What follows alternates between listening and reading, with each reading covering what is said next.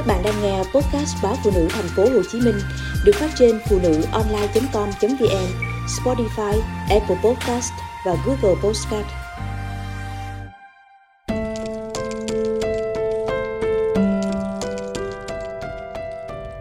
Anh rể với em vợ mà cứ mong mong nhớ nhớ. Dì Út đi du lịch hè gần một tuần, tôi ở nhà cứ thấp thỏm mong bãi cỏ trồng trong vườn tốt ngập đầu. Vì nó không về cắt cho bò ăn, thì cỏ già mất.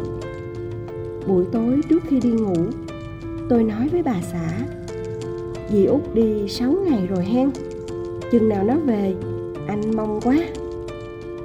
Bà xã phì cười, hên là em hiểu rõ anh em nhà anh, không thì lại ghen tuông ẩu. Anh rể gì mà mong em vợ? Ừ, cũng lạ. Anh rể với em gái vợ Mà cứ mong mong nhớ nhớ. Dì Út 36 tuổi Là giáo viên dạy văn trường trung học cơ sở xã. Cách nhà tôi chừng 10 cây số. Chú em cột chèo Là công nhân đường sắt Kim làm vườn và nuôi bò. Vợ chồng nhà dì Út đúng là một cặp thanh mai trúc mã. Hai đứa yêu thương nhường nhịn nhau nuôi hai đứa con, học hành giỏi giang. Tôi lấy vợ muộn, nên khi cưới bà xã được một năm, thì kéo nhau về ở chung với ông bà ngoại.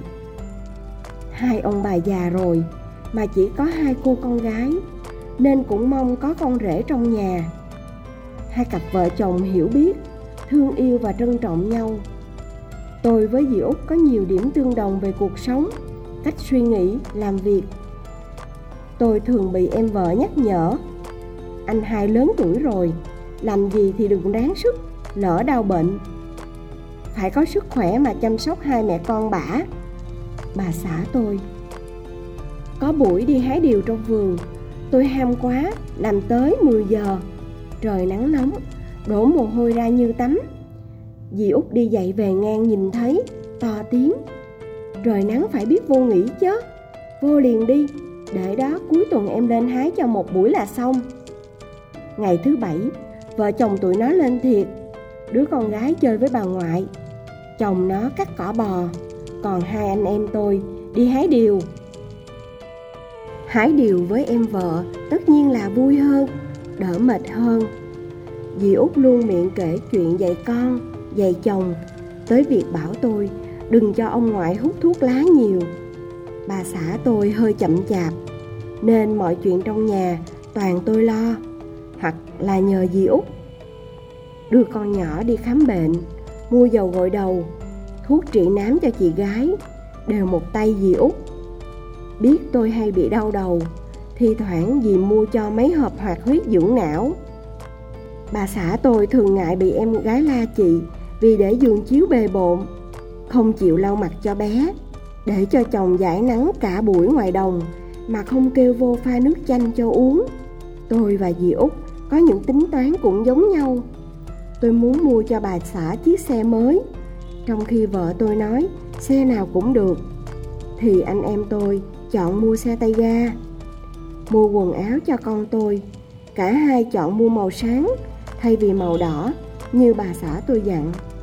Thằng con lớn nhà dì út, lên lớp 12 ba nó có nguyện vọng học xong trung học phổ thông thì cho học nghề. Còn mẹ nó và tôi thì muốn cháu vô học viện quân sự.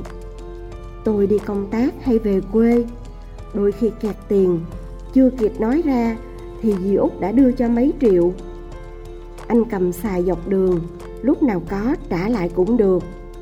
Cũng lạ là những chuyện riêng tư, chuyện công việc, anh em tôi thường tâm sự với nhau thay vì kể với vợ hoặc chồng mình. Cả bà xã tôi và chú em cột chèo, tất nhiên đều hiểu về quan hệ thân thiết giữa anh rể và em vợ. Họ thông cảm và không nghi ngờ gì. Cả hai anh em tôi cũng hiểu như vậy và cư xử với nhau đúng mực. Đó không phải là tình cảm yêu thương, mà là sự tri âm, tri kỷ của hai người bạn. Tôi dám kể ra chuyện này cũng là để mọi người biết. Đừng hiểu sai lệch về quan niệm anh rể, em vợ. Vì chúng tôi đang có một tình bạn tốt, tình anh em chân thành, vô điều kiện và không vụ lợi.